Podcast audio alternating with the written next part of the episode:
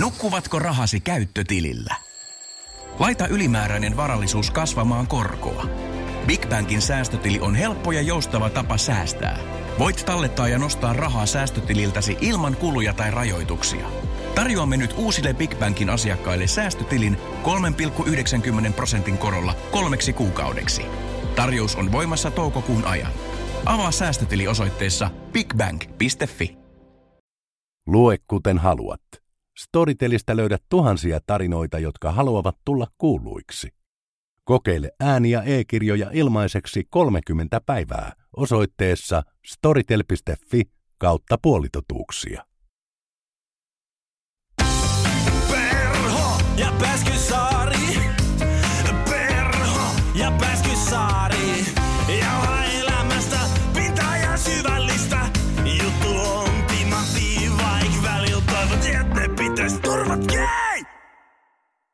Päivien päivää se on Perho ja Pääskysaari täällä ja tänään stressataan oikein olan takaa eli meillä aiheena stressi. Mä voi olla tähän väliin sanomatta, että kaamee sterssi, koska tota, yksi lapseni kaveri, niin hänellä oli tapana, että hän ei sanonut stressi, vaan sterssi. Ja mä huomaan, että mä saan tosta sanasta voimaa. Se vähän niin kuin karsii sitä, tiedät sä, rasittavuutta ja adrenaliinia Joo. pois, kun se ei olekaan stressi, kun se on sterssi. Sterssi otsassa. Joo, joo. Eli aiheena tänään sterssi. Kyllä. Mitä väität aiheen tiimoilta? Mä väitän, Anna, paria asiaa tänään. Mä väitän, että mä yritän elää mahdollisimman stressivapaata elämää, vaikka tiedänkin, että olen parhaimmillani pienessä stressissä. Oliko toi edes väittämä? Ehkä se oli vaan toteamus. Mm. Joo. Ja seuraava väittämä on tällainen. Sinun stressisi on sinun stressisi. Sitä ei pidä vertailla muiden stresseihin. Tämä kuuluisa runo. Kuulostiko se runolta? Mun mielestä se kuulosti sille, että on tippunut siitä Mooseksen taulusta. Toi kuulosti mun mielestä niin Totta. yhdennelle Käsky toista. 11. Yhdelle toista. Mitä sä Anna väität Ö, Mä väitän, että sterssi on ystävä. Eli Oho. sitä tota, e- ei kannata suhtautua siihen niin nuivasti kuin yleensä tehdään. Ja sitten mä sanon myöskin, että stressin välttely on suoranainen riski. Se pahimmillaan vaikuttaa sillä tavalla, että ihminen jättää itselleen tärkeitä asioita tekemättä sen stressin pelossa. Tunnistin itseni kuvauksesta. Aha, ja minä taas olen jatkuvasti rouskutan täällä alsukraalia, koska haluan pitää itseni maksimaalisen stressin kourissa, että tulee suoritettua. Anteeksi, tässä just huomataan meidän ero. Mitä on alsukraal? Se on tämmöinen vatsahappoja rauhoittava valmiste. Eikö, eikö Samariino enää mitään? Ei, se on for pussies. Musta nimittäin tuntuu, että mä oon siis mä oon 70-luvun lapsia, niin musta tuntuu, että vanhempien sukupolvi, tai ainakin mun iskä Mm. ja sen kaverit hoiti kaikkia mahdollisia vaivoja samariinilla. Totta, samariinilla ja aspiriinilla. Joo, kyllä. Joo. Sä oot siirtynyt kovempiin. Rous, rouskutteisiin. Kyllä. Viina ja alsukralla ovat parhaat ystäväni. Anna louhii Joo. alsukral kakkaraa ja murentaa lusikkaa ja liuottaa ja tykittää suoraan suoraan. Sitten voi taas vähän kirjoitella. No ei vaan. Jos me nyt lähdettäisiin vaikka siitä liikkeelle, että, että määritellään vähän sitä, että kun äh, tämä stressin sietokykyhän on kauhean yksilöllinen ominaisuus, että se mikä on yhdelle niin kuin tosi paha paikka, niin ei ole toiselle ehkä yhtään mitään. Asteikolla nollasta kymppiin, Jenni, niin kuinka stressaantunut olet juuri nyt tai tänään? Nollasta kymppiä, ei edes kouluarvo sanoin, vaan nollasta kymppiä. Häh? Sanoisin ehkä, että ehkä joku yksi tai kaksi. Voiko olla? Siis kun Wow. mulla, on, mulla on tosi Niin. vähän nyt stressiä, Joo. mutta mä voin tunnustaa, jos sä olisit Anna kysynyt viikko sitten, tasan viikko sitten, että paljon sun stressitaso on nollasta kymppiä, mä olisin niin kuin hädin tuskin saanut jotenkin nyyhky, nyyhkytettyä sulle, että kymmenen plus. Oho, eli kävit katsomassa rajat niin sanotusti. kävin katsomassa Rajan taa jo pikkasen. Et voi tulla rajantaa.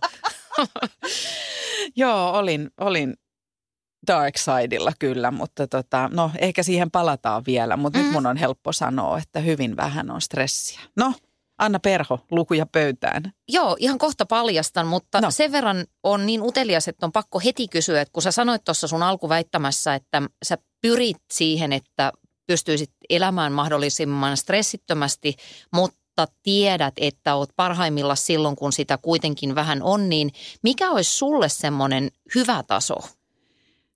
Tiedätkö, mä odotan tältä meidän keskustelulta tänään sitä, että mä pystyisin sen oikean tason jotenkin määrittelemään. Okei. Koska tämä on se, miksi mä haluan sun kanssa tästä puhua.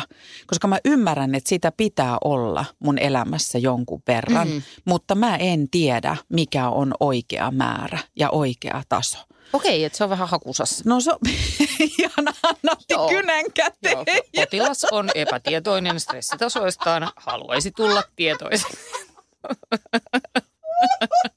Apua mikä istunto. No niin, Hei, mä otan kynän valmiiksi. Joo. Alapas kertoa sun, sun tota kyllä. Ja hetki kiinnitän tämän sykemittarin vielä otsaasi. Nonni. Noniin. Joo. Oot ihan rentona vaan, Anna Perho, ja paljonko on stressitaso nollasta kymppiin tänään? Eh, No mä sanoisin, että tämä päivä on semmoinen kuusi puoli. Kuusi puoli on varmaan aika hyvä. Kuusi puoli viiva seiska, että Joo. mulla on tekemättömiä asioita, mutta ne on sillä niin kuin yhdessä mielessä aika helppoja, että ne ovat vain tekemistä vailla, että et ei ole mitään semmoista akuutisti suurisuuntaista ajateltavaa tai mietittävää, mutta toisaalta taustamöröt ovat jo heräämässä henkiin, joilla mä tarkoitan tämmöisiä valtavia, mun mittakaavassa valtavia projekteja, joita mä oon kaikkia itse ehdottanut, noin 15 sellaista järkyttävän isoa juttua ja nyt ne pitäisi jonkun tehdä ja äh, huhhuh, eli Ja sit sulla oli ennen tätä meidän podcastiakin jotain työjuttua. Oliko tavallaan, oliko aamulla jo kuusi ja puoli vai onko se, että sä oot aamulla ollut jossakin, niin onko se laskenut sun stressitasoa vai? Mm. Joo, no tästä me päästäänkin Mm. aika kivasti kohti tätä mun ekaa väittämää, että joo, mä olin aamulla tota, puhumassa yhdessä tämmöisessä, yhden firman tilaisuudessa. Teen paljon tämmöistä niin sanottua inspiraatiopuhetyötä. Ja kyllä, varmasti on stressaantunut niissä tilanteissa, mutta se on hyvää stressiä. Joo. Ja mä oon harjoittelun ja kokemuksen kautta niin oppinut nauttimaan siitä tunteesta ja olen hyvin huolissani itseni ja erityisesti yleisön puolesta, jollei sitä tunnetta alan nousta viimeistään tyyliin puolta tuntia, mutta mielellään jo vähän aikaisemmin ennen sitä esiintymistä. Et jotkut puhuu esiintymisjännityksestä, mutta mä ajattelen, että mm, se on niinku semmoista excitement, semmoista niinku odottavaa, odottavaa jännitystä, jonka mä miellän positiiviseksi stressiksi, joka parhaimmillaan purkautuu flow-tilaksi, Joo. joka on myös stressiä. Kyllä. Innostuminen on stressitila. Kyllä. Okei, ja tämä on nyt se, silloin kun stressi on ystävä, niin nämä on niitä määreitä, milloin Joo, se mä- on ystävä. Joo, näin mä ajattelen, että se, no puretaan tätä ajatusta sitten kans tässä vielä syvemmin, mutta noin lähtökohtaisesti mä ajattelen, että stressi on meille ihan valtavan tärkeä työkalu. Ihan jo noin meidän fysiikan kannalta, niin meidän elimistö alkaa tuottaa erilaisia stressihormoneja ja jos se annos koko ei ikään kuin ole liian suuri tai jotenkin krooninen, niin ne auttaa meitä suorittaa paremmin. Mm. Se on totta ja mä tota, tähän voisin nyt palata tuohon kauas kauas viikon taakse, kun kävin, Mm. kävin melkein to the dark side.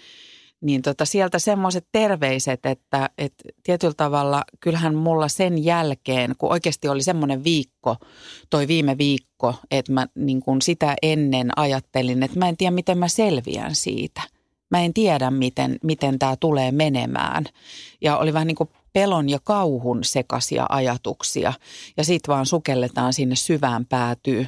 Ja sitten kun siitä selvitään, ja mä, sanon, mä nukuin lauantai- ja sunnuntai välisenä yönä 11 tuntia, kun se Ah. stressi oli ohi, niin tota, kyllä se leijumisen määrä oli myös aikamoinen. Ja mä, Eikö? ja mä tämän ikään kuin luen kyllä sit siihen, että, että tässäkin mielessä siinä stressissä on niin kuin hyvän ystävän piirteitä, koska vaikka sen jälkeen mulla tuli semmoinen, että ei koskaan enää, ei ikinä enää tyyppisesti, niin kyllähän se ystävä mulle viestitti myös semmoista, että Jumman kautta aika kova muikki oot. Että selvisit tosta, selvisit vielä ihan hyvin. Ja sitten jos mä mietin, mä toivon Anna, että me vielä joskus sun kanssa pureudutaan tässä podcastissa äh, paljon parjattuun ja paljon puhuttuun huijarisyndroomaan. Yes, Mutta mä ainakin siitä aihe. välillä kärsin, eli, eli tässä ihme duunissa, mitä itsekin teen, ja aika monena päivänä on semmoinen, että saakeli kohta paljastuu, että en osaa yhtään mitään. Viime viikon jäljiltä, niin mä sanon, että nyt kun joku tulee kysyä, että osaako se jotain, niin mä sanon, totta helvetissä osaan. Mm. Että, että osasin tehdä ja, ja toimin ammattimaisesti ja klaarasin tuossa tilanteessa. Että siinä on paljon hyvää. Ja kuten mä sanoin, että vaikka mä pyrin elämään stressivapaata elämää, niin mä oon Anna just se potentiaalinen, joka sit vaivun – niin kuin, ja naavoitun johonkin kotisohvalle, tiedät sä Netflixin ääreen kirjakäpälässä ja välillä ikään kuin hipaisen perheenjäseniäni ja on silleen, että ah, mikään stressi ja haasteet ja ongelmat ei paina, mutta siinä on se, että että mä saatan jäädä siihen sohvalle loppuelämäksi. Että et mä tarviin sitä stressiä, että mä teen ees jotakin. Mm. Joo, kyllä mä ymmärrän. No, mä nyt en täysin usko tai no mä rupean sitten soittelemaan sulle tuossa kesän jälkeen, jos ei rupea muijaa näkyy täällä. Mutta, mutta joo, kyllä mä ymmärrän ihan niin kuin todella hyvin, mitä tarkoitat. Ja toi on ihan oppikirja esimerkki mun mielestä siitä, että miten, miten se stressi parhaimmillaan piiskaa meistä sen niin kuin lymyilevän potentiaalin irti. Että se todella tekee näkyväksi sen, että, että mihin mä pystyn, kun on kova paikka. Mutta ei se tietenkään, en mä tarkoita myöskään sitä, että ihmisten pitäisi väenvängällä asettaa itteensä Joo. jatkuvasti niin, kuin niin tiukkoihin tilanteisiin, koska mä kuulen tuossa kuitenkin, kun sanoit sanat pelko ja kauhu, mm. niin silloin todellakin mennään jo sinne pimeän puolelle, että se, se ei ole pelkä, pelkästään hyvä asia. Ja siellä on riskejä ja mä toivon, että me niihin voidaan tässä Ilman vastaanotolla tänään mennä. Kyllä. Mutta Anna, okei, no sit mä lähden kysyä tosta, että jos sulla on nyt se stressitaso tommonen 6,5-7 mm. ja silloin se on sulle vielä ystävä, se on niin kuin hyvää stressiä. Joo. Oikeasti aika korkeat lukemat, jos nollasta niin kuin lähdetään. Mutta missä vaiheessa se menee sitten niin kuin överiksi? Mikä Överi. ei ole sulle enää ikään kuin hyvä ja mistä sä huomaat sen? Ja milloin sä oot viimeksi ollut semmoisessa tilanteessa? Niin tällaiset kolme kysymystä nyt tähän Joo. väliin. Eli tota, siis äitisuhteeni on ollut aina tota, niin, mitäköhän se sitten olisi? Mulla on siis, mä väitän ainakin itselleni eh, ja ihan sulavasti muillekin, että mulla on tosi korkea stressinsietokyky. Että varmaan sitten siinä niin kuin ysi miikassa ja siitä ylöspäin, niin sitten se alkaa tuntua jo itselläkin, mutta ennen kaikkea mä pelkään, että se heijastuu mun ympäristöön. Tätä mä meinasin just, ajattelin, että Joo. ehkä sä pystyt pitämään sun ystävän siinä tyytyväisenä rinnalla, niin mä olisin seuraavaksi kysynyt, että mitäs sun lähipiiri on mieltä, että alkaako kasi, kasi ole jo sellainen, että Anna alkaa vaipua stressinimisen ystävänsä syleilyyn. Syleilyyn. Niin. Niin. se on muuten mulle salarakas. Mm. Mä ymmärrän nyt, kun Mm. puhutaan, se on mulle rakas, koska mm. mä olen aika vaativa itteeni kohtaan ja tykkään siitä suorittamisesta, niin joo, voi ei tästä aukea kokonainen uusi maailma. No Mut- milloin, palataan niin, siihen, mä kysyin vielä sitä, että milloin viimeksi on sit ollut siellä ysissä ja ysin niin kuin pahemmalla puolella. Eli, Mm. eli milloin on viimeksi ollut ihan superstressaava tilanne? No tota, niitä tilanteita tulee ja menee. Et mä ajattelen tätä äh, stressaamista vähän kahdessa tasossa, että eh, esimerkiksi edellispäivänä mulla kerta kaikkiaan meni hermot siis todella naurettavaan juttuun, että lapseni pyysi, että heitän hänet autolla paikkaan, jonne hän olisi todella helposti päässyt myöskin metrolla. Ja sitten kun hän marisi ja marisi, niin sitten mä sanoin, että no selvä sitten saatana ja nyt hyppäät sinne autoon. Ja silloin se niin kuin stressi kautta kiukustuminen käväisi lähellä kymppiä ihan turhaan. Mutta sitten kun sieltä laskeuduin ja pyysin anteeksi ja muuta, niin se tilanne oli ohi. Että tämmöistä musta ehkä vaihtelua ainakin mun elämässä tai mun temperamentilla tapahtuu koko ajan. Mutta sitten mä ajattelen, että se todellinen stressi on tämmöistä niin kuin kroonisluontoisempaa tai pidempikestoista. Että se saattaa kestää useita päiviä, jopa viikkoja. Pahimmillaan sitten se alkaa niin kuin muuttua kuukausiksi. Ja tämmöinen vaihe mulla oli tuossa, olisikohan siitä nyt sitten kaksi ja puoli, kolmisen vuotta aikaa, jolloin kaikkea oli vaan ihan liikaa, mm. thanks to myself. Mä olin aamuradiossa töissä, kirjoitin kirjaa, opiskelin, kävin keikoilla, la la la la la, niin kuin kaikkea, niin edelleen mulla on siitä niin kuin jotenkin tosi ikäviä tuntemuksia, kun muistelee sitä, että miltä se, se tuntui. Ja se on varmaan ollut niin kuin – aika paskaa suoraan sanottuna mun perheelle. Niin, eli perheelle oli paskaa. Mitä muuta haittaa siitä oli? Mitä sun terveydelle? Ei, ei kauheasti mitään. Mm-hmm. Et mä oon siinä aika niin kuin reipas, että mä Joo. muistan aika hyvin. Mä oon hyvä nukku. Se Joo. pelastaa mut monelta Joo. pahuudelta ja sillä kiinnitän niin kuin siihen fysiikkaan huomioon, mutta eh, jatkuva ahdistus, sitten semmoinen itsetunnon romahdus, että kun ei ehdi tehdä mitään ihan kunnolla, niin Joo. niin siitä tulee tosi inhottava fiilis, että, että mä tässä teen kaikkea, mutta nämä standardit ei ole sen mukaiset, mitä niiden pitäisi olla. Niinpä. Ja varmaan siis kiukuttelua ja ärtyisyyttä ja sellaista y- yleistä kireyttä. Hmm. Mä uskon osittain, sua sen verran tunnen, että toi, että sä pidät tuosta sun jaksamisesta ja fysiikasta kiinni, niin se on varmaan osa sitä, että sulla on aika kova se stressinsietokyky mm. kyky myöskin. Että, Joo, ne, mm. ne on niin kuin, että mikä on syytä ja seurausta, Niinpä. että ne on vähän yhtä. Niinpä. Mutta sitten mun tuli semmoinen mieleen, kiva kun tässä on jo puoli tuntia kohta puhuttu, no en tiedä, mutta mä niin rupesin sitä miettimään, että kun mä sanon, että mä yritän elää elämää, eh, niin kuin mahdollisimman stressivapaata mm. elämää, mä huomaan, että mä myös niin kuin ikään kuin välttelen sen sanan käyttöä. Eli mä en puhu niin kuin kauheasti stressistä ja stressaantumisesta. Joo. Mä yritän myös kitkeä omasta puheestani niin kuin kiireen. Että jos ihminen kysyy, että mitä sulle kuuluu, niin mä ensimmäiseksi vastaisin, että karsee kiire ja kaamea stressi ja sitten Joo. vielä väsyttää. Ja tota, mä rupesin tässä nyt kriittisesti miettimään, että musta tuntuu, että mä oon ennen tota viime viikkoa niin kyllä sit mehustellut noita sanoja. Mutta että mä mietin, että kun se on sulle niin luonteva osa elämää ja ikään kuin ne on aika kovat ne lukemat tossa, mikä on sun, sun niin kuin mm. normiolotila. Puhuksä itse stressistä? Tosi harvoin. Mm. Mä jaan sun kanssa ton ihan jopa tietoisen päätöksen, että mä en niin kuin jauha siitä, enkä, enkä halua, oikein niin kuin haluakaan en mä tiedä, onko se niin kuin myöntää sitä, että ehkä saatan olla stressaantunut, mutta ei se myöskään siitä jauhamisesta niin kuin oikein auta. Ja, ja tämä kiireen tolkuttaminen on toinen, että mä oon tehnyt ihan siis semmoisen linjapäätöksen, että mä en, mä en puhu siitä. Joo. Sä saatat sanoa jotain hässäkkäviikko mm. tai jotain tällaisia, mutta et sä kyllä harvoin sanot, että, että nyt on niin kova kiire, mm. että en, en pysty. Mä nimittäin uskon, että noissa sanoissa piilee tosi paljon. Ne on kauhean latautuneita. Ne on ja ne on vähän sellaisia itseään toteuttavia ikään kuin ennusteita. Joo, ja, ja sitten me mm. suhtaudutaan niihin vähän niin kuin luonnonvoimaa, että oh, se vain on. Se tulee ja se iskee ja sitten sille ei mitään voi. Joo. Sitten mun tuli tosta mieleen, että on ihan fantastista. Oletko aina pystynyt jotenkin olemaan tolle, että vaikka olen ollut tuollaisessa painetilanteessa pari, kolme vuotta sitten, niin silti pidin fysiikasta kiinni vai tunnistat sä niitä elementtejä, että mä ainakin itse sanon, että silloin kun on, on niin kuin todella paljon hommaa niin kuin, että ne aikataulut ei ole sun omissa käsissä. Mm. Liikkuminen jää pois, koska mun liikkuminen on semmoinen, että mä en, mä en, se on niin kuin sidottu muiden ihmisten ja, ja niin kuin sen liikuntapaikan aikatauluihin. Mm.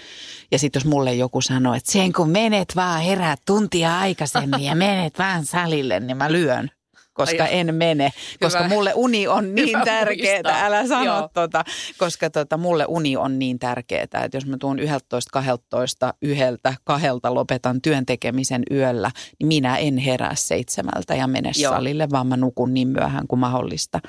Mutta, mutta mä tietenkin tiedän, että siitä pitäisi pitää huoli siitä fysiikasta, mutta sitten toinen, että mikä siinä onkin, että sen rutistuksen keskellä, niin se käsi hamuaa sitä sipsipussia tai tiedätkö, suklaapatukkaa, mm. vaikka sehän syventää sitä niin kuin jaksamattomuutta ja huonoa oloa. Joo, se on taas aivot, nuo pikkupirulaiset, niin ne kai siellä taustalla niin kuin laittaa meidät tekemään noita ratkaisuja, koska tämä on täysin totta, että usein silloin kun ihminen on stressaantunut ja se on vähän väsynyt, niin se meidän kyky ikään kuin harjoittaa tämmöistä lykättyä tarpeen tyydytystä, niin se, se niin kuin haurastuu. Mm. Ja sitten erilaiset hormonitoiminnan muutokset ilmeisesti laittaa meidät haluamaan esimerkiksi tämmöisiä huonoja hiilihydraatteja, niin kuin vaikka no just sokeri, ja. sipsit, tämmöistä roskaa. Ja, ja sitten jos ei siitä ole tietoinen siitä käyttäytymismallista, ja nyt huomaan, en todellakaan tarkoita mitään, että imee ryvitä ja pistä tyrnin enää. Muutenkin on jo ihan surkeeta. Mutta siis niinku jonkunnäköinen kontrolli siinä, että vaikkapa, että miten syön, niin siitä on hyvä olla tietoinen, koska sitten tietysti, että jos sulla on pidempi stressaava vaihe ja sitten aloitetaan tämä sinä, sinänsä hyvin inhimillinen ajattelu, että mä sitten taas liikun, kun mä en ole näin väsynyt. Mä rupean sitten taas syömään vaikka lounasta, kun mulla ei ole näin kiire.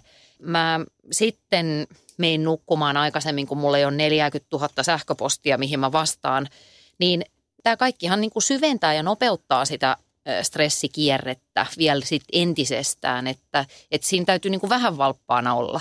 Ja sitten jotenkin tulee mieleen se, että sitten kun se stressi häipyy, eli, eli jos se on sellaista, että se liittyy vain johonkin tiettyyn projektiin mm. ja on tietyn aikaa, niin kuin esimerkiksi mulla, mm. niin kuin mun stressi on tämän kaltaista, niin sitten jos mä lataan sinne tollasia, että sitten kun, sitten kun, ja sitten kun se häipyy, se stressiä ja aikataulut, niin tuntuu valtavan suurelta ponnistukselta ikään kuin rakentaa joku uusi systeemi yes, siihen päälle. Sanottu. Vaan Joo. vähän niin kuin, sittenhän mä olen naavottumassa siellä sohvalla, että mä en liiku niin kuin mihinkään. Että et se ei ole ehkä se hyvä, nyt kun haetaan sitä balanssia tässä, että mm. se ei voi mennä niin, että, että on niin joku intensiivinen juttu, että joutuu pistää ihan kaiken sivuun ja sitten käynnistämään ikään kuin moottorit kokonaan uudestaan.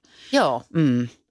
Tota, äh, pakko sanoa vaan, mulle tulee semmoinen mielikuva tuosta, ihana mielikuva, että sä oot semmoinen – onko se nyt Gustav Klimt, semmoinen taidemaalari, milloin semmoisia ihania nais, eh, naisfiguureja. Mm. Jotka vähän sulautuu siihen taustaan. Joo. Ja ne on semmoisia häilyviä. Kyllä, niin semmoisia niin kuin jotenkin mä ajattelen, että sä oot semmoinen figuuri, semmoinen nauttiva nainen, joka on sohvalla A. Pidä sä toi. Ja Joo. sitten mä voin sanoa, että se onkin tota, lähempänä tota Egon Schielen näitä hyvin karuja No, no äläs nyt ole kuule tommonen. Ei vaan, kyllähän niin. mä pidän sen myös ikään kuin mm, voimavarana ja oman jaksamisen kannalta supertärkeänä, että kyllä mä osaan sitten levätä yes. että et osaan palautua ja antaa sille aikaa ja että mä en pode siitä huonoa omaa tuntoa, jos mä siellä lahnaan siellä sohvalla sen kolme päivää. Niin kyllähän, ehkä mä vähän liiottelin tuossa alussa, kun sä Anna sanoit, että en mä ihan usko, että sä naavottuisit sinne loppuelämäksi. En mäkään ehkä ihan usko mm. sitä, vaan, vaan enemmän mä niin kuin, mua huolestuttaa, mä törmään ihmisiin, jotka ei tavallaan koskaan pysähdy, yes. lepää, nuku.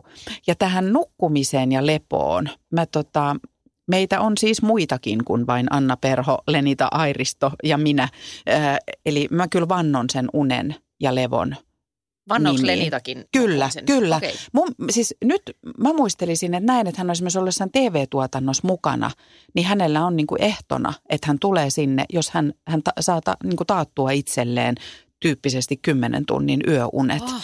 Ja tämä on musta mieletöntä. Joo. Ja näin pitäisi mennä. Ja, ja tota, kyllähän tästä puhutaan onneksi nykyään enempi levon ja palautumisen merkityksestä. Yes. Mutta tähän tiedätkö Anna liittyy mulla yksi pelko. Kun mulla tuli silloin viime viikolla semmoinen, että kun se on niin tärkeää se uni ja mm. nukkuminen, sehän on myös pakokeino sen stressin keskellä minulle. Joo, samoin. Eli, eli mä pääsen edes sinne uneen niin kuin irti hetkeksi tästä. Sitten kun mä viime viikolla, tavallaan kun ne jäi niin vähin ne yöunet ja ne vähän tunnit, joita mulla oli käytettävissä, niin mä en edes saanut unta, vaan aivot rullas. Ja mulla tuli semmoinen hätä, että mit, mitä jos jää, tämä jää päälle? Tiedäksä, mulla tuli semmoinen, että ne riskit on liian kovat, jos ne nousee niin totaalisiksi ne kierrokset. Että mulla tuli semmoinen hätä, että mitä jos niin mä sössin mun unen lahjat ikään kuin tällä. Ja siihen mä havahduin. Mä että tätä mä en niin kuin tyri.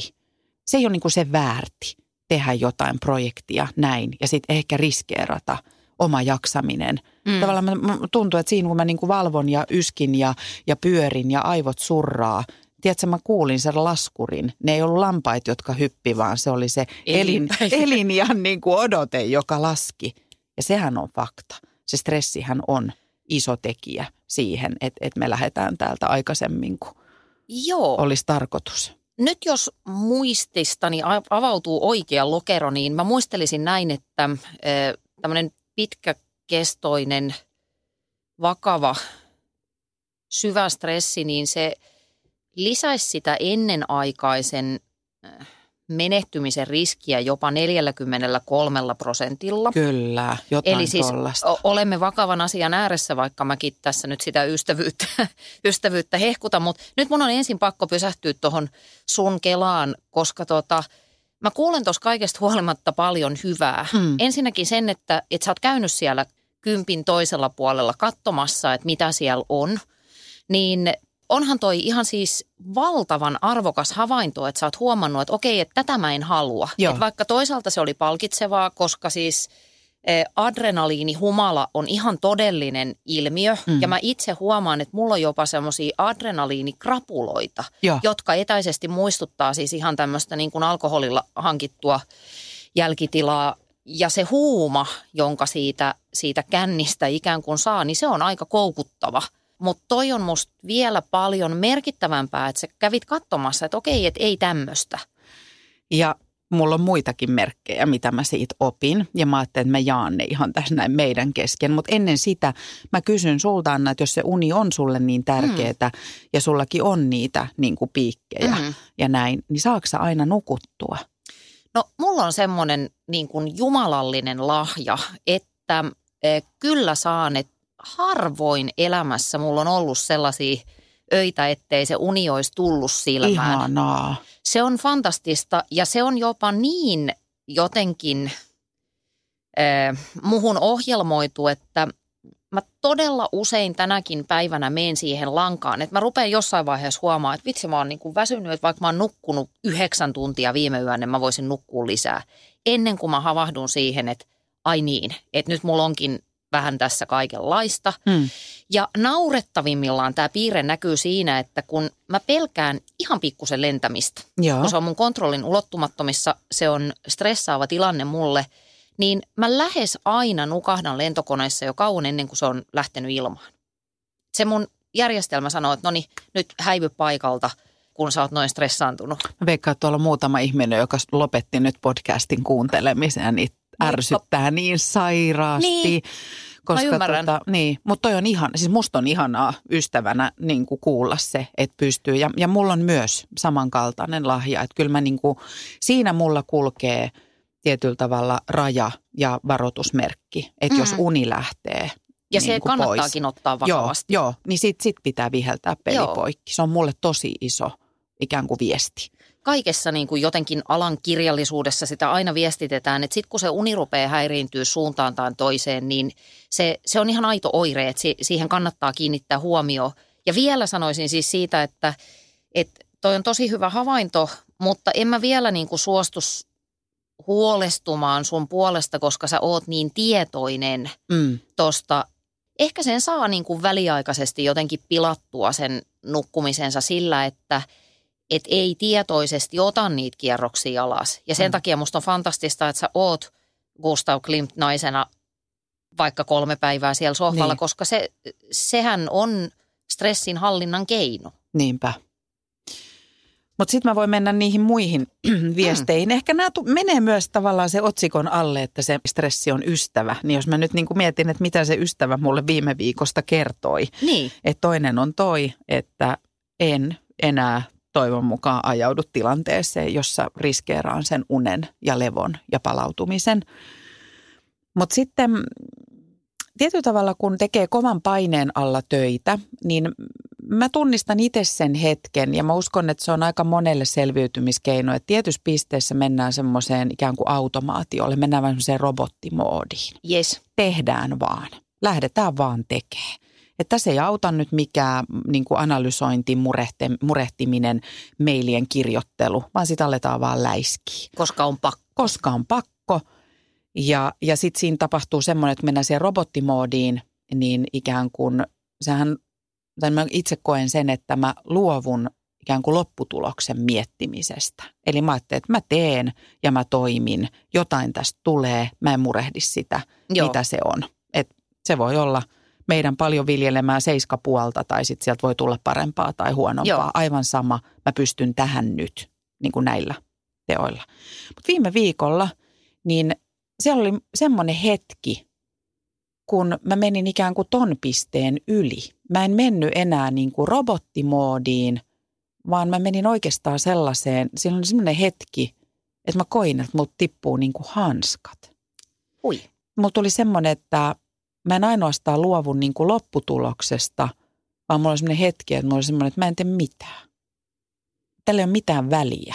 Ja toi ei ole kyllä yhtään sua. Tuo on omituista käyttäytymistä niin kuin sinulta. Ja se meni ohi, mutta se oli hirvittävän voimakas tunne ja se oli pelottava tunne. Ja se oli kyllä mulle vieras tunne. Ja, ja se oli hälytysmerkki numero kaksi. Ja sitten tapahtui sellainen, että, että mutta tämähän on ihan todettu. Mutta mä ajattelin, että mä jaan tämän, koska, mm-hmm. koska sit sillä hetkellä kun ne tulee, niin ajattelee, jotenkin selittelee ne asiat itselleen parhain päin. Mulla kävi esimerkiksi niin, että sen putken keskellä mä tuijotan, niin kuin mulla on kalenteri puhelimessa, ja mä tuijotan, että mitä huomenna tapahtuu. Ja mä tuijotan sitä ja mä sisäistän sen ja sitten mä laitan sen kalenterin pois. Menee ehkä kolme minuuttia, kun mun mies tulee kysymään, että tarviiko sä huomenillalla autoa, että mulla olisi sille tarvetta. Ja sitten mä niinku pysähdyn ja laitan silmät kiinni ja mä yritän palauttaa mieleen, mitä mä oon kolme minuuttia sitten tuijottanut yes. siitä kalenterista. Ja se ei palaudu. Se ei tuu mun mieleen. Ja mies ottaa siinä vieressä, että mm-hmm. voitko vastata, onko mulla auto. Ja mä oota vähän, että kyllä sen on tultava. Ja tiedätkö Anna, kun se ei tullut niin kuin mun mieleen, mitä ja. mä oon kolme minuuttia sitten kattonut. Nyt mä oon, että ei tämä jumalauta voi mennä näin. Eikö niin, että mä en ole hullu, että se työ muisti kuormittuu niin täysin, että mä en pysty. Potilas on Ei, kun se Sano on... nyt, että sullekin joskus käy näin. Siis vähän väliä. Se, okay. to, todellakin huh. niin, että se työmuisti, niin kuin se täyttyy, että se, se kovis on täynnä ja sitten sinne ei enää mene tietoa ennen kuin lepää ja purkaa ja mm. näin. Tuli muuten tosta vaan mieleen semmoinen anekdootti silloin, kun mulla oli tämä tämä niin tämmöinen pidempi, hyvin stressaava jakso, niin siinä vaiheessa mä huomasin, että nyt jonkun asian pitää muuttua, kun me asuttiin silloin Lohjalla ja sieltä tota, ajellaan autolla tota, länsiväylää pitkin, tullaan tähän Ruoholahden risteykseen. Niin mä rupesin odottamaan niitä Ruoholahden liikennevaloja sen takia, kun mä olin sen miljoona kertaa ajanut, niin mä tiedän, että ne on aika pitkät. Eli seuraava ajatus tästä mulla oli se, että siinä ehti ottaa pienet nokoset. Ei juman kautta. Mieti. Autoratissa. Joo. Mä ajattelin, että no ei tässä ole mitään riskiä, että tuosta tuota parkkivaihde päälle ja ne, puolentoista minuutin. Siinä vaiheessa on vähän hälytyskello. Sitten vähän rupesi, että ehkä, ehkä tämä ei ole nyt sit enää ihan niin kuin kosher. Mm. Tämä on lohdullista. Onneksi sulla oli toi. Mä ajattelin, että mä alan niinku vuodattaa näitä. Ja sille, ei, ei ole koskaan Joo, ollut mitään tällaista. Ei kun kaikilla on, kun se on myös yksi pointti, että se mikä mua hä- on häirinnyt runsaasti tässä viime vuosina, kun tietysti tätä, tämä stressikeskusteluhan on tämmöinen tavallaan, no tämä on ikuisuusaihe, aina mm. siitä mm. ihmiset jauhaa. Niin se, mikä mua on tässä häirinnyt muutaman viime vuoden ajan on se, että sitten mennään jotenkin toiseen äärilaitaan. Että ajatellaan, a stressi, huono juttu, niin sitten se tavoite olisi muka jotenkin se, että me siirryttäisiin täysin stressittömään elämään. Eli jos nyt pikkusen kärjistän, niin sitten mennään semmoiseen totaaliseen downshiftausajatteluun, jossa ikään kuin aikuinen ihminen pystyisi jättämään kaikki velvollisuutensa ja no niin, lapset, menkääpä sinne orpokodin rappusille ja minä lähden tästä nyt vähän miettimään elämän tarkoitusta, että eihän se ole niin kuin mielekästä. Ei. Ja se on hirveän harvalle ihan siis jo taloudellisesti mahdollista.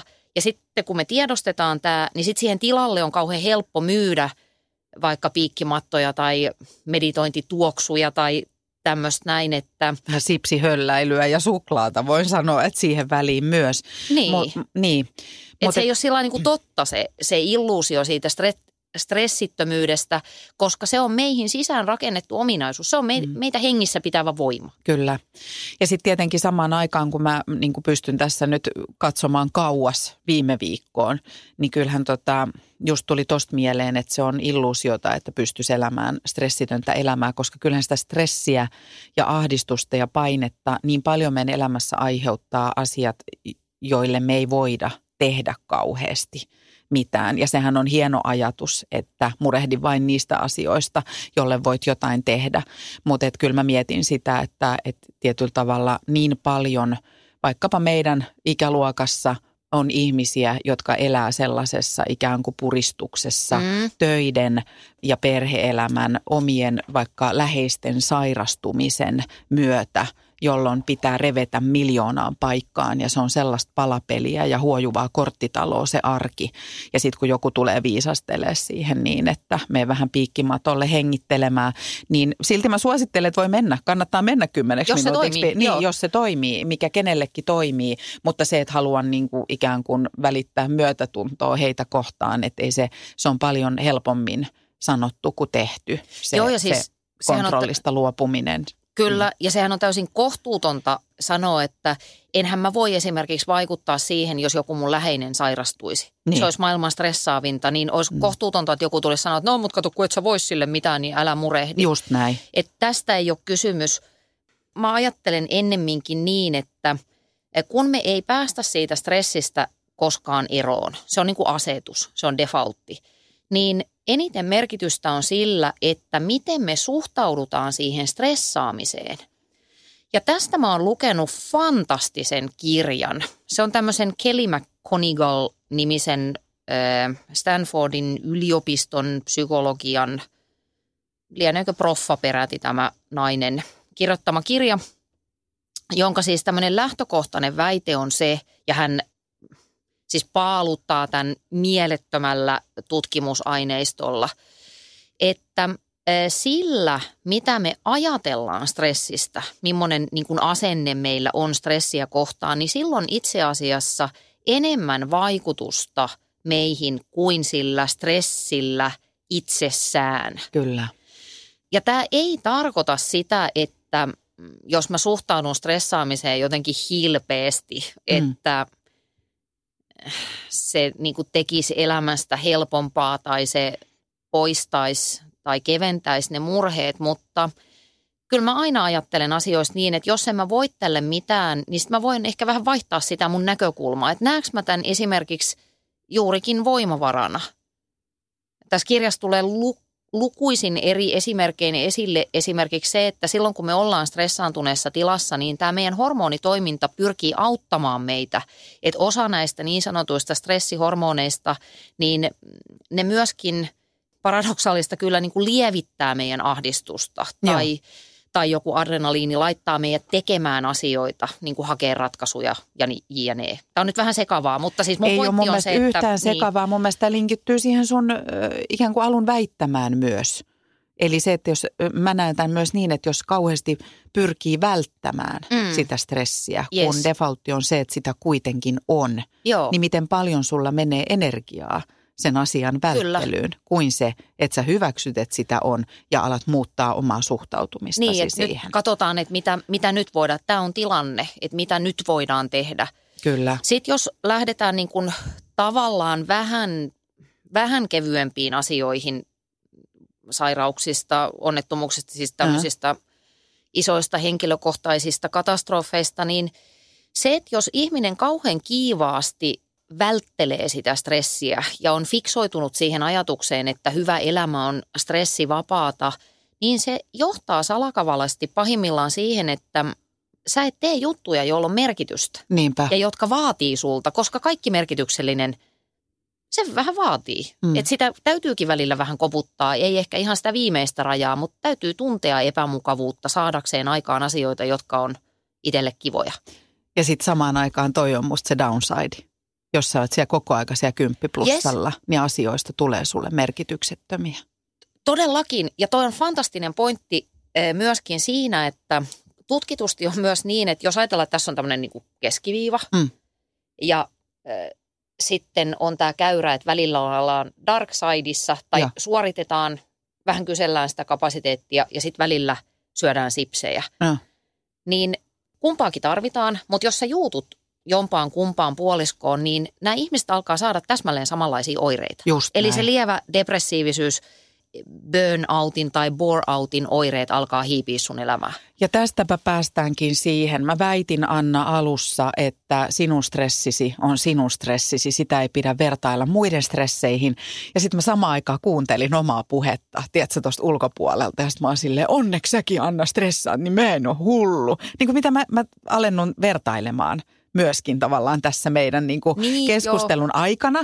Mutta mun pointti on nimittäin se, että mä uskon, että toi vertailu, toi niin kuin, äm,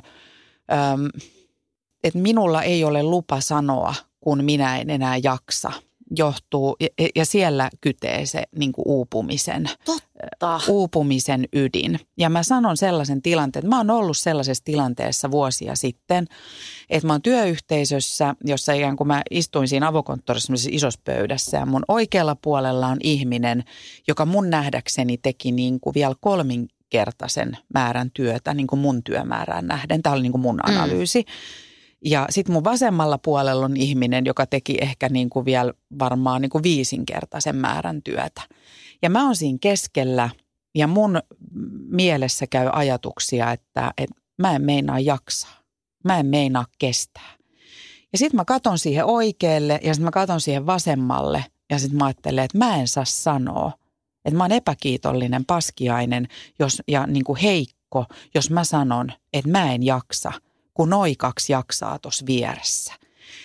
Ja no ensinnäkin mä sanon, että mitä sitten kävikään. No. Toinen heistä väsyi. Ja silloin mä muistin ja tajusin tietyllä tavalla oikein syvällisesti sen, että vaikka työpaikalla ehkä nähdään, että mitä se ihminen suorittaa tai kantaa tai kuinka monta projektia se pystyy pitää hyppysissään, mä en näe, että mit, mitkä muut asiat sitä ikään kuin vetää koko aika moneen muuhun suuntaan, että mitkä ne hänen taakkansa Mm. siellä muussa elämässä on Totta. eikä enää mun. Ja silloin mä tajusin sen, että se semmoinen vertailu, että se mitä minä kestän, niin se, se ei se millään tavalla pidä olla, niin kuin, mä en voi verrata sitä kenenkään muun jaksamiseen ja kestämiseen.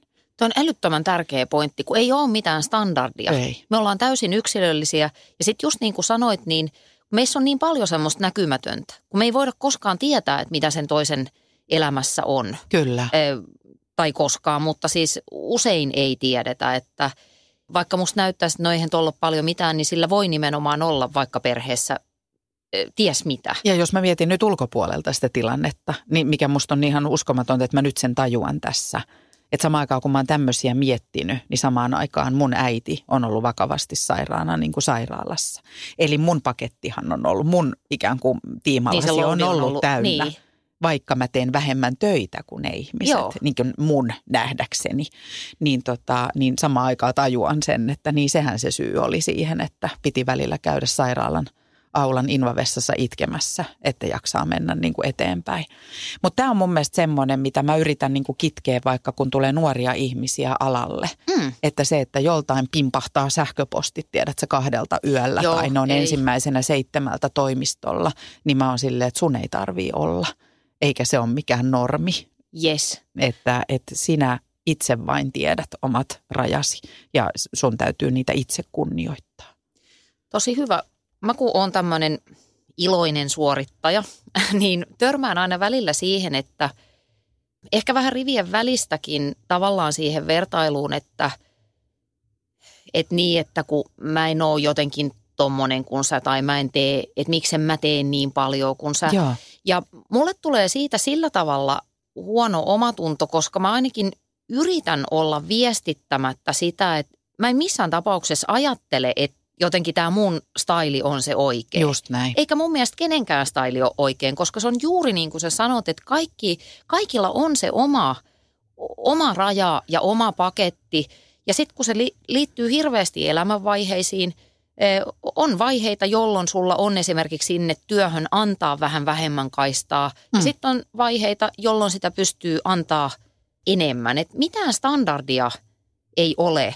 Ja sitten toinen, minkä mä kuulen, tai jotenkin mitä tulin ajatelleeksi tuossa sun vastauksessa, on se, että tämä on myös taas kerran semmoinen vastuukysymys tämä jaksaminen. Kyllä. Totta kai siis työyhteisössä tulisi parhaimmillaan olla ympärillä ihmisiä, jotka huomaa ajoissa ja puuttuu, mutta at the end of the day it's you. Eli Kyllä. sun täytyy itse vaan sitten uskaltaa ja, ja tunnistaa se, että nyt menee övereihin. Juuri näin. No siinähän tuli aika, mm. aika konkreettisia vinkkejä. Onko sulla vielä jotain muuta omaan stressinhallintaan tai johonkin varoitusmerkkeihin tai mihin tunnelmiin haluat meidän kolme kuulijaa? No niin, eli sinä Marja, sinä Marko ja äiti. Kuunnelkaa, nyt minä neuvon ee, ilmaiseksi. No ei vaan. Kun tota, musta jotenkin me ollaan pyöritty koko ajan semmoisen ajatuksen ympärillä, mitä mä ehkä vähän kuvailinkin tuolla aikaisemmin jo, mutta toistan sen vielä toivottavasti vähän selkeämmin. Mä ajattelen sillä tavalla, että jos nyt pitäisi määrit, jotenkin määritellä sitä stressin hallintaa, niin mä itse meen semmoisella karkealla ajatuksella, että joka päivä pitää tehdä jotain tosi vaikeaa. Joka päivä täytyy vähän niin kuin koputella sinne ö, oman kapasiteetin ovelle, että kuka sä taas oikein ootkaan ja mitä sä osaat. Mutta joka päivä pitäisi olla myöskin edes yksi hetki, jolloin sä oot täysin hyödytön. Että kaikki johdot irti seinästä ja susta ei ole mitään hyötyä kenellekään muulle, paitsi itselles. Ja sitten teet sitä, mikä ilahduttaa, että on se nukkumista tai Netflixiä tai mistä kukin saa irti. Että, että musta se hyvän elämän käyrä näyttää tämmöiseltä sahalaidalta, eikä mä en enää usko tasapainon ideaan, siis siihen, että Joo. kaikki menee vrrr, näin, vaan se on semmoista niin kuin, semmoista, no, siksakkia. Joo. Ja ehkä se on vähän armotonta sanoa, että et joo, että joka päivä vaikeaa ja joka päivä helppoa, mutta sanotaan nyt, että jos, Ajatuksen tasolla niin, ajatuksen edes. tasolla, että mm. jos yhteen viikkoon saa niin kuin sekä tiukkoja hetkiä että niitä suvantoja, niin se olisi musta ehkä aika hyvä sellainen proto. Mm. Mitä sä sanoisit, että mitä, mitä sipsejä kannattaa syödä? niin, Mä sanoin, että raffeleita. Jes, Ja raffelit on niinku- aliarvostettu tuote muuten. Ne on ihana klassikko. Ja sitten hot rodithan on ollut tietenkin suosikki lapsuudesta asti. Laitatko mutta sormuksiksi? Totta kai sormuksiksi, mutta niitä on huono dipata. Eli niin kuin tavallaan raffeleita ja sitten valkosipulidippi. Se, sillä ei voi mennä, mennä tota, väärään. En muuten tukeutunut viime viikolla sipseihin. Etkö? En. Mitä? Olen itselleni vieras. niin, oo. Mutta tota, no mä ajattelin tällaisia aika konkreettisia jotenkin. Mm. Ja nämä liittyy nyt semmoiseen, että ei ehkä sellaisen yli pitkäkestoiseen stressitilaan, vaan tuommoiseen vähän niin kuin projektikohtaiseen tai näin. Niin mä ajattelin näin, että pilko aika ja projekti palasiksi. Että älä roikota koko maailman tuskaa ja koko tehtäväklönttiä mielessä jatkuvasti. Eli ei edes päivä, vaan puoli päivää tai pari tuntia kerrallaan. Anteeksi, välikysymys. Joo. Kun harrastat tota, niin teekö sen ihan paperille vai jotenkin mielessäsi vaan? Joskus mä teen sen paperille ja sit mä teen, tai sitten mä teen sen kalenteriin. Joo. Niin kuin, että mä rajaan sille ajan kalenterista, jolloin siitä tulee totta, Mm. jolloin mulla on suurempi kynnys ottaa mitään siihen tilalle. Joo. Mä niin kuin suosittelisin, että jokaisella olisi, joka kokee tällaista niin kuin stressiä, niin olisi joku semmoinen tekeminen, jossa ei ehdi ajatella mitään muuta. Ja mä itse koen esimerkiksi, että tanssi on semmoista, koska siinähän ei ehdi ajatella mitään muuta, koska niin kun silmät sanoo yhtä ja aivot muka tajuaa, mitä pitää tehdä, mutta se, että se käsky menee raajoihin, niin jos siinä rupeaa ajattelemaan mitään muuta, niin mä sanoin, että unen lisäksi niin kuin todella stressaavissa elämäntilanteissa, niin tanssi on ollut semmoinen henkireikä, Joo. että, että mä saan ikään kuin tunniksi pariksi aivot pois päältä. Ja, ja tota, mä tiedän lähipiiristä, että esimerkiksi lukkopaini on niin kuin samankaltainen. Eli sehän on niin nopea ja tak- taktinen ja tekninen niin kuin laji, että jos sä siinä rupeat miettimään jotain muuta, niin sä oot nipussa siellä tatamilla. Joo. Ja sitten mä mietin, mä vielä Anna palaan tähän puheeseen. Eli Joo. mä ajattelin, että jos puheessasi toistuvat jatkuvasti sanat stressi, kiire, univelka, väsymys, niin mitä tapahtuisi, jos poistasit ne sanavarastostasi? Mm-hmm. Tai mitä pitäisi tapahtua viidessä vuodessa, jotta et olisi niin stressaantunut, kiireinen ja väsynyt? On musta oleellinen kysymys. Joo. Ja vielä terottaisin tätä, lopeta vertailu muihin. Vaikka vieressä istuva työkaveri kestäisi mitä vaan ja tekisi näennäisesti kuusinkertaisen työmäärän, sinä saat sanoa, kun sinä et enää jaksa. Toi on kyllä tämän ohjelman helmi. Se Ja on mä- just näin. Ja mä väitän, että, että se on tosi monelle iso kynnys niin kuin konkretisoida se asia, antaa itselleen lupa sanoa, kun en jaksa. Kyllä. Mm. Ja sitten se, että, että muutkin antaisi siihen luvan. No mä jotenkin. oon jo se, niin, mutta mä ajattelen, että sitä lupaa ei pidä odottaa eikä pyytää. Niin, tai tämä oli vähän huonosti muotoiltu. Niin, mutta itse, niin, itse niin. ei kokisi. Joo. Joo. Just mä ymmärrän, mitä sä tarkoitat. Joo. Semmoinen juttu haluan vielä sanoa, että on vähän kateellinen tuosta tanssijutusta, eikä Mm. ainoastaan sen takia, että olin Tanssii tähtien kanssa ohjelmassa noin neljä ja puoli minuuttia mukana. Putositko sä ekassa, Totta kai. Anna? Ei juman kautta, Joo. mä vien sut tanssitunnille. Hyvä, palataan siihen tosi Vai paljon myöhemmin. Mutta tota, siis itsehän harrastan golfia, tai Joo. siis oikeastaan, ja mä oon, mulla on yksi osa-alue siinä golfissa, missä mä oon tosi hyvä, ja se on se käveleminen, kun mennään tormakasti pitkin siellä kenttää. Tyylikkään näkö, helvetin tyylikkään näköisenä kävellään. Se on juuri Joo. se pointti. Eh, Ja aina kaikki sanoo, ja se on ihan totta, että ei siinäkään lajissa niin kuin paljon pysty muuta ajattelemaan, mutta se kääntyy itseään vastaan, koska sit mä raivoon ja stressaan siellä niin paljon, kun ei, ei taaskaan peli kulje. Et Se ei ihan sillä toimi. Eli ehkä mä nyt sitten panostelen tähän nukkumiseen vaan. Mutta hei, tee sitä, mikä toimii. Whatever works. Ja sipsipussille käy tiemme. Nukkuvatko rahasi käyttötilillä? Laita ylimääräinen varallisuus kasvamaan korkoa. Big Bankin säästötili on helppo ja joustava tapa säästää. Voit tallettaa ja nostaa rahaa säästötililtäsi ilman kuluja tai rajoituksia. Tarjoamme nyt uusille Big Bankin asiakkaille säästötilin 3,90 prosentin korolla kolmeksi kuukaudeksi. Tarjous on voimassa toukokuun ajan. Avaa säästötili osoitteessa bigbank.fi.